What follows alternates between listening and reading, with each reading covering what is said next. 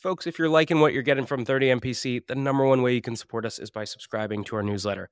Every week, you only get two emails. On Monday, you get a content roll up of everything that dropped last week. And on Fridays, I pick one topic and I personally write a deep dive on things like how to cold call, how to run a discovery call, or even how to hire an AE. So if you're liking what you're getting here, take two seconds, go to the show notes. You'll see a button to subscribe to our newsletter, or you can go to 30mpc.com backslash newsletter and do it there. We'll catch you soon. Cheers.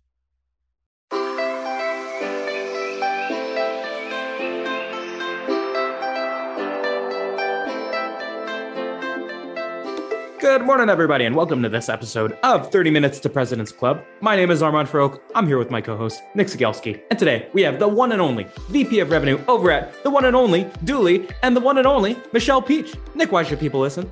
This was a wonderful discovery lesson. And one of the things Michelle does a really great job of is getting into like conversational discovery. So if you've ever felt like stiff and stuffy, where you're like, I've got to lead with my upfront contract, like she does things a little bit differently. And this was a really great discovery episode. Three, two, one, Dooly. Today's tip to optimize your sales day is brought to you by Boomerang. If you get an email and the action required on that email is going to take you less than two minutes to do, do it on the spot. It's not worth adding it to your to do list, having to look at the item, remember what you need to do. That's going to take you more than two minutes anyway. So do it on the spot, get it off your plate. Now, we documented our best templates and tips to help you optimize your sales day with our friends at Boomerang, and you can get that documentation for free at the link in the show notes. Your ZoomInfo actionable insight tactic is called Jane's Moving Up. Why? Because that's the email subject line you'll use when you get a real time notice that your prospect Jane just got promoted. From there, in the email, explain how ZoomInfo helps rising sales leaders win their first 90 days on the job by highlighting coaching opportunities or supporting a team wide prospecting push. And you can try out this trigger based email template for prospect promotion and four other scenarios inspired by ZoomInfo's go to market plays. Link in the show notes. Today's deal acceleration cheat code is brought to you by Pipedrive, which is a CRM built by sellers for sellers. The best way to drive your pipeline forward is to every single day pull up a list of all of your open opportunities and look at each opportunity by stage and think, what can I do today that will increase my likelihood of winning this deal? That's how you keep your ops moving forward in between meetings that you have on the calendar. Now, we documented five cheat codes that can help you cut your sales cycle in half with Pipedrive. There's a link in the show notes to steal them. Here's my secret to being a sales superhuman it's auto reminders for everything. If I expect any reply from a prospect, I press Command H, and Superhuman pops it right back into my inbox if I don't get a reply in two days. That means if you handle an objection, if you suggest times for a meeting, or if you ask for cuts back on red lines, always create a two day reminder task and assume they will not reply. So if you want to follow up on time every time, you can get a free month of Superhuman by checking it out in the show notes. Today's tactic to triple your connect rate is brought to you by RocketReach, who provides data that lets you reach out to the right person at the right account at the right time. Every time you're reaching out to an account, pull down the contacts. Again, yes, I know it sucks, but the average tech tenure is two years, which means 50% of the workforce turns over every year. So look up the account, pull anyone who was hired, and scratch anyone who was left. And one way you can pull verified and accurate data is with RocketReach. So if you like this, check out their toolkit on eight ways to triple your cold call connects in the show notes. All right, Michelle, welcome to the show. We start every single episode with your top three actionable takeaways. So let's get your three. Number one, don't go into a call blind. Make sure you know what you're walking into. Know your prospects, industry, the company, and focus on two to three pain points that you can potentially solve prior to getting on the call with them. Beautiful. What's number two, Michelle? Prospecting, when you're prospecting, you always want to customize your messaging. So do your research, understand who you're reaching out to, potentially go to their Twitter if they have one and find an example that you could make your messaging applicable to them. And then tailor your messaging that ties back to your solution and something that is exciting to them. Very nice. Round us out, Michelle. What's number three? Number three, don't be afraid to ask the hard questions. I know this is really difficult, especially when you're building great rapport, but you have to ask the tough questions around next steps and what their process is to buy. This will help you and your prospect have a better sales process along the way. All righty, Michelle. So I know you came from Drift in the past. I know you're at Dooly now. And one of the big things you focused on is conversational discovery, less of the rigid upfront contract, more of just having a conversation. One of the things that's hard is when you're pushing for next steps or when you're negotiating with someone, I have to ask the hard questions and it sort of breaks that conversational barrier at times. And so, how do I ask for next steps and hold my prospects accountable without seeming like an annoying sales rep? Yeah, absolutely. So asking for next steps is difficult, especially when you're having this great conversation and you've built really great rapport and you feel as though like you probably got the deal, but you never want to leave the deal hanging. And it's easier to ask for next steps, especially if you have a call that you need to be scheduled. Ask them if they have their calendar open. And for me, we were always, I've sold to salespeople and we can tie it back to, hey, I'm going to put my sales hat on here let's get some next steps on the calendar. What's the best way to get something on the books in the next week or two so we can wrap this up? And you can use that to play the game and everyone on the sales side they get it and you're almost you're not doing your job unless you have next steps and that's the biggest thing for a sales leader too i'm always asking what are your next steps and it's best for you to have an agreed upon next step with your prospect what you're doing there is in a past episode, we called it the humbling disclaimer, where you're just taking all the worries in your mind and you're putting it out on the table. You're basically saying, like, hey, I got to put my sales hat on. Or something I've used in the past is like, my manager is going to kill me if I don't have another meeting on the books here, just even though I totally trust you. And so, could I bug you and like get 30 minutes back on the calendar just so we make sure this thing goes through? And by calling that out, as opposed to just pushing for 30 minutes, pushing for 30 minutes, you're far more relatable and also just personable than a traditional salesperson. Exactly. You're adding that human aspect to the sales cycle. And most people don't necessarily like to have that aggressive sales tactic anymore, especially these days where you can buy things without even actually talking to anyone. So add that human aspect to the, the process and say, like, hey, listen, my manager is going to ask me what's happening with this deal. It seems as though we have agreed upon next steps. We're a good fit for you. Let's get something on calendar. Is your calendar open right now? Michelle, I feel really closely tied to the next steps is understanding the customer's process to buy. And this is an area that I really struggle to get out like to understand from the from the customer's perspective because I I know what my typical sales process looks like, but sometimes I don't fully understand like what the customer needs done. And so I feel sort of awkward, especially if I'm talking to someone who might not be like the final signer of the deal. Like, so what's your process to buy this thing? And so I'm wondering, how do you artfully uncover that? Yeah, that's a great question. And that's something that we're always dealing with. And I think it leads to proper discovery early on in the sales cycle. Depending how long your sales cycle is, it could be, you know, 14 days to 180 days but starting to plant the seed early on in that discovery process. So early, who else needs to get involved? If we're going to be doing a trial, who else is going to be doing the trial with us? Who do you typically work with when you're buying something? When was the last time you bought something?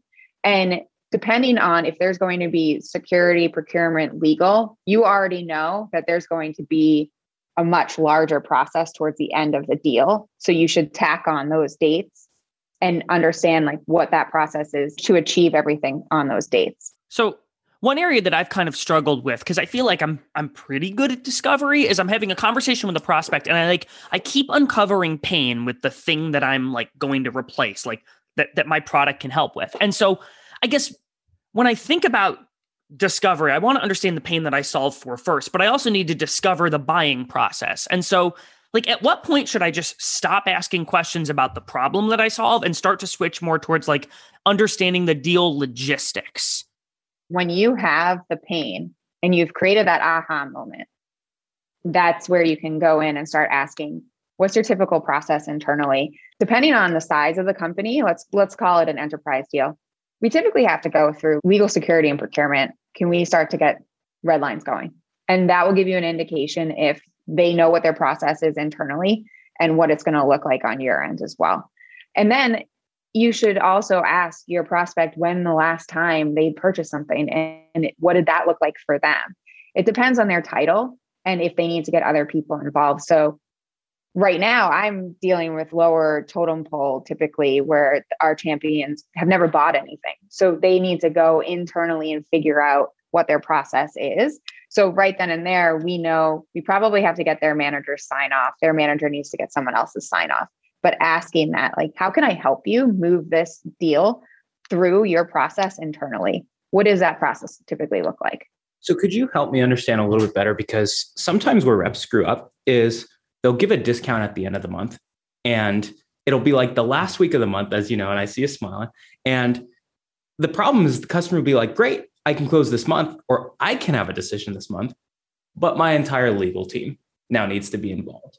And so, can you talk about like when you get into a deal, you know, it's the first week of the month. How does the timeline of all of those other events play out? In other words, how do I start to project manage my timeline and make sure that I time commercial terms exactly in line with like all of the other stuff that needs to be done to get a deal done? Mm-hmm. Yeah.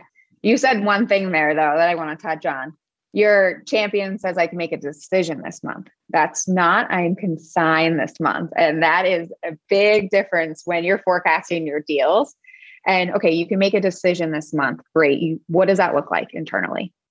What goes into that decision making process? And if you have built the rapport and you know that you have a pain and you can solve that pain, you have every right to ask that question. And once you get the answer, okay, well, typically I can make a decision. That means I have to go to X, Y, and Z. I can get a decision by the 15th of this month, right? Okay, what happens after the 15th of this month? We typically have to go through legal. And then you back into that process depending on the date that you want signature. If they tell you that it's going to be 45 days out, don't throw a discount in to get it in just because you are assuming that they can get it in by the end of the month when realistically it's still going to take 45 days and you have a discount hanging out there. So working with your prospect, identify those dates and then make sure you have check-ins to make sure we're still on track. So I want to dig in on this. Let's say I've done it the right way and I've gotten my agreement in the first week of the month. I've gone through procurement, legal, what have you through the rest of the month. And then the 30th of the month pass and the first strikes and a contract is not signed. And let's say I gave a discount. One of the things that I find reps have a really hard time doing is saying, that's not in place anymore. But how do I do that in a way that doesn't just totally blow up the deal where it's like, hey, you were three days late. Now you have to pay 20 grand more? Sure. That's a great question. And that's tough because it's situational, right? What happened? Why didn't they sign? And have you been in constant communication with your prospect? I've had certain situations where we're dealing with C-level and something tragic happened on the other end. So we were able to get the deal signed a few days later we gave it to them because it was you have to be a human in that instance and understand what happened. If you're completely ghosted there's something something happened that you didn't know about that probably impacted the deal. So i would make sure you know competition you know who the signer is and is the signer in agreement well before you toss that discount out for the, the 30th of the month. Because there's always other players in there that you might not know about. So you need to make sure you have all your bases covered. Michelle, I want to take this sort of all the way back to the beginning of the discovery process. Because one of the things that you told me when we were preparing for this interview is like, you're not super like rigid Sandler, like crazy upfront contract in the beginning of the discovery call. A big piece for you is like, you want it to be a conversation, but you also are pulling things out that you need from a sales discovery perspective. And so I'm wondering if you could sort of break down like when you're going into an initial discovery call with someone you've never really spoken with before. Yeah, absolutely. So you're both taking time out of your day to talk about your solution and figure out if your solution can solve something that's broken or a pain that's on your prospect side. So always have that in the back of your mind that you're trying to identify the pain and tie it back to what we offer. If you don't identify that, it's a waste of time. You want to get some metrics that you can always toss back. I call it I call it the golden nuggets. Always have those golden nuggets in your back pocket to toss back to the prospect if things start to go awry at the end of the sales cycle. So you always want to help them find that aha moment and asking open ended questions and sprinkling them across the actual discovery call and not just badgering them with questions. We're lucky we sell to salespeople. I've also sold to, to tech and engineers, which is drastically different. So you have to identify how they like to communicate too and know how much time you have with them. Salespeople are a little bit easier where they're they understand the, the value that we're going to show them like relatively quickly. But for the engineers or someone that's not necessarily in sales, it goes back to doing your research and understanding the pain that you're going to solve relatively quickly. So asking them if you were to change one thing with X, what would it be? Or what happens if you fail to achieve X? What's your biggest challenge when it relates to whatever? And having them open up, the biggest challenge is a question that I ask almost all the time, even in interviews, gets them to open up. And it gets them to think about, I do have a challenge, and this is my challenge here. And it's open ended questions. You want to keep it with like two or three open ended questions. Do not ask a question that results in a yes or a no. And also don't ask leading questions. That's, I hate that. Leading questions. Okay, for example, so let me guess. Does your manager hit you up for your forecast and your manager's all over you about it? Yep. Yeah, you just gave it to them. You just gave it to them. Like, don't ask leading questions. You want your prospect to start to think a, a little bit more about their current situation. Well, part of the reason that leading question is is horrible is like you're trapping them into saying yes. And the customer is like, well, of course the answer to that is yes. And I know when I answer that question yes, you're going to go, oh, well, now Dooly's perfect for you. And it's like, how could anybody answer no to that question? So, Michelle, you shared a couple like not to do's when it comes to a discovery call. You talked about not doing any research, like going into that conversation blind. Uh, you talked about asking like yes, no questions because they sort of just shut down the conversation. It's a one word answer.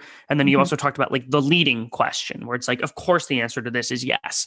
I'm wondering if there are any other like common discovery pitfalls that you've seen reps run into because you've managed a lot of reps. And I, I imagine you've seen some ugly stuff and also some great stuff. I think people get caught up in following a script, which is awful. Like you're if you have 20 questions and you're just like boom, boom, boom, boom, because you know that you need to get those questions answered, you sound like a robot. And no one wants to talk to a robot. So that's why I mentioned like figure out two or three like key questions that you know that you can get the answers to that will help you move this deal forward and sprinkle in the aspects of your solution that you know that will resonate with your prospect and ask them try and get on their level like oh is this something that you think you could use is this something that you deal with every single day because this is what i, I deal with it every single day too it's such a pain and just being adding more of that human element and having empathy too most people just focus on that script and you're just a robot and you're not listening when you do that you have to listen. You have to pick up what they're throwing down too. You have to read their body language. Hopefully, everyone's using Zoom. I think that adds more of that human aspect to the discovery or just overall building the relationship. But having empathy, listening to your prospect. I listen to gong calls all day long. I only listen to like the first eight minutes because that's when they should be doing their discovery. And within like the first two minutes, I know they just miss that pain and they they'll move on. And if they mention one thing, just focus right there. And you can start to build a relationship and build a rapport by asking more questions around the pain. For example, our prospects will tell them like it's a massive pain to take sales notes in Salesforce. Tell me more about that, man. I hear you. I have to do it all the time and my my manager, she's all over me. So tell me more about that it's kind of funny what you said about like the prepared script versus having two to three questions like that you have in your back pocket. I remember my first ever discovery call. I was like a brand new sales rep and I got on the call and my VP of sales was slacking me questions to ask while the conversation was happening. And so it was honestly the worst call that I've ever had in my life because like I was trying to listen to the customer and like act normal, but I'm also hearing like I didn't know how to shut off the Slack notification noise. So I'm hearing the pop pop pop pop pop pop pop pop and I'm like looking at questions and the person must have thought I was a complete freak because the, the conversation was so jagged. And so what I started to do after that was what you mentioned earlier, where like I prepared two to three, I don't know, you could call them like keystone questions, where it was like, I did some research. I looked on their their website and like, oh, okay, you guys recently had a, an online event, and I bet there was some sales like motion tied to that. I'm curious about. So like, what I tried to do is prep like really good, insightful questions that I could ask at any time, almost no matter where the conversation was, because sometimes I still struggle with that, where I'm like, wait, I'm supposed to be going in a certain direction. It actually it ties back to I remember when I was in high school, I went on a date and I was so nervous. I prepared some questions to ask in advance. So exactly that's my life. that's smart, you know, in case you get stuck. But I think you should always prepare for any sales call, especially if you might not necessarily um, know what you're getting yourself into. Cause I go back into selling into IT and that was tough. Some of the engineers, crickets. There's no rapport building. They don't really want to be asked any questions. So you have to have like a, a key flow in your back pocket that you can always turn back to. And honestly, sometimes it's just like, cool. So, what brought you here today? What can I show you? What's happening in your situation? And go right into it. It goes back to like reading their body language, hearing what they're saying. If they're not having a conversation with you, if they're they just don't want to have it, they want to see the, the powers of your tool, probably because they checked out our competition, then just going for it. So this reminds me of, of one last thing that you actually mentioned in passing at the end of the process, where sometimes you'll get people who like they're just trying to check the box in competitors or whatever, or they're just trying to like find the lowest price or whatever it might be. And uh, if we go all the way back to the end of the process again, I don't know if we've ever talked about like best practices for managing procurement, which are sort of like the emperors or empresses of like having no agency in what you do whatsoever. And literally, the only purpose of that conversation is to get a deal done in the most favorable terms for their company. And so, do you have any Absolutely. best practices for managing those procurement folks? I can tell you to trust their internal process. We try and get deals in. So, we try and go around people and we try and get creative. And if you burn the procurement contact by going above them or trying to get creative, you're going to make your life a lot harder. So trust their internal process. I would stay firm with whatever discounting you have in place at your organization because I have very strict discounting. We will not discount. There's a specific threshold that you have to hit before you get a discount and you hold firm. That's your process internally. If they're telling you that so and so in procurement is going to be reaching out to you on Thursday, should hear back from them by 1 p.m. And this is their process. They're going to send you this document. You need to sign this document within 24 hours, and then that's it. Well, it's Thursday at four, and you're hitting up procurement, you're hitting up the CFO, you're hitting up procurement's like, no, I told you, like, I would get back to you, and this is why I didn't get back to you. And now go pound sand. I'm going to take my time. I'll just listen to them. And I think the key thing is with working with procurement, you have to have a really, really good champion that champion that's willing to go to bat for you. If procurement is slowing down the process, you have a good champion. They're they're willing to walk into procurement and say like, "Hey, this is the project that we're signing this deal for, and we're coming up against our timeline." And if you don't have that champion, you're kind of stuck because you have to follow procurement. And depending on what the situation is, there's probably there could be a deal above you that needs to go sooner. They're going to focus on that or a stronger champion on the other side, they're going to focus on that. Build that champion, number one. Michelle, this has been phenomenal. I've got uh, a page and a half worth of discovery notes. Look at that. I take my notes here. But we got to move to the final question. We're, we're running out of time here. So the last question is this We've talked about a ton of really good habits that salespeople should be doing. Now we got to talk about a bad habit here. So my question for you is what's one bad habit that you see from a lot of salespeople that they need to stop doing and throw in the trash because it's hurting them more than it's helping? the biggest thing that I have come across with managing hundreds of sales reps never they never get the next step. They never get like a firm next step. And it's always, well, I'm going to reach out Tuesday to book my next step. So we had them on a call last week. Why didn't you ask them, why are you waiting five days? The longer you wait, the longer it's going to take. And it, you're also opening up the opportunity for your prospect to go look at other people. When it's top of mind, you you have to go in and capitalize on that. Get that next step. Is your cal- calendar in front of you? Can I get on a call with you? Understanding what their process their process is internally and outlining that in an email with agreed upon next step, outlining your call, what you identified, the solution that you're going to provide, and your next steps. Super easy. Beautiful. Well, the next step here is anything you want to plug before we jump off, Michelle? Dooly salespeople use Dooly. It will make your life easier if you're getting hounded by your manager because you don't have your notes or Salesforce clean. If you're spending hours on Friday night updating Salesforce because you have your pipeline review on Monday morning, Dooly, try it for free. Hit me up on LinkedIn. I'll show you a demo. It's super easy. It will make your life easier. Beautiful. Michelle, thank you so much for coming on the show. And everybody, stick around for a 60 second recap coming up soon. Otter AI's Otter Pilot for Sales gives you the freedom to sell on your discovery calls by taking notes for you. One of the best ways to deepen your discovery is to ask your prospect about the impetus behind their goals. So when a prospect tells me they want to advertise on more sales podcasts, I'll say, well, it's not every day that you wake up and decide you want to sponsor a podcast. What's causing you to even explore this in the first place? Now, we put together the ultimate discovery checklist with our friends at Otter AI, which you can get for free at the link in the show notes. This actionable competitive tactic from Klue is the trap question. Steer discovery toward the winning zone. If we're competing with a podcast that has no newsletter or webinar series, we might ask a trap question like How do you figure out if those podcast listeners are making their way to your mailing list? And when you're in a head to head, there's no better way to prepare for your next competitive battle than with our trap questions and battle card templates from our friends at Klue. The link's in the show notes. Gong's going to help you run the five minute drill at the end of all of your calls today. At the end of a call, pressure test the prospect with three questions. Number one, do you want to buy? If the answer is no, why set a next step at all? Number two, when do you want to buy? If it's tomorrow, we got to move fast. Number three, how do you buy? Based on the first two answers, I can now adequately decide if and how I set a next step. And this was stolen from the Gong 30 MPC 90 minute masterclass, and you can steal it too in the show notes.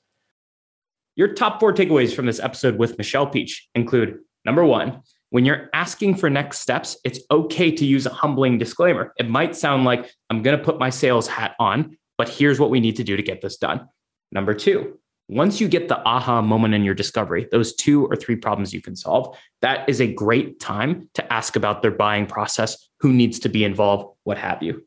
Number three, when you're giving a discount and it doesn't happen at the end of the month, you have to figure out what happened in order to determine whether or not you're going to pull that discount. If it was like a tragedy or if there was something big at the company level that they could not control, then you might give them a break. But if they just ghosted you or they were looking at competitors, you might not.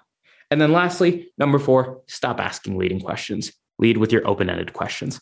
All right, Nick, how can people help us out? Please go connect with Michelle on LinkedIn and tell her that you found her on 30 Minutes to President's Club. Dooly puts out a lot of really great sales content. So if you like actionable, tactical, and some funny stuff, you'll see it from Dooly. So please go connect with Michelle. We want to show Dooly some love because they've supported 30 Minutes to President's Club. Start with Michelle, and uh, we'll see you guys next week on the show.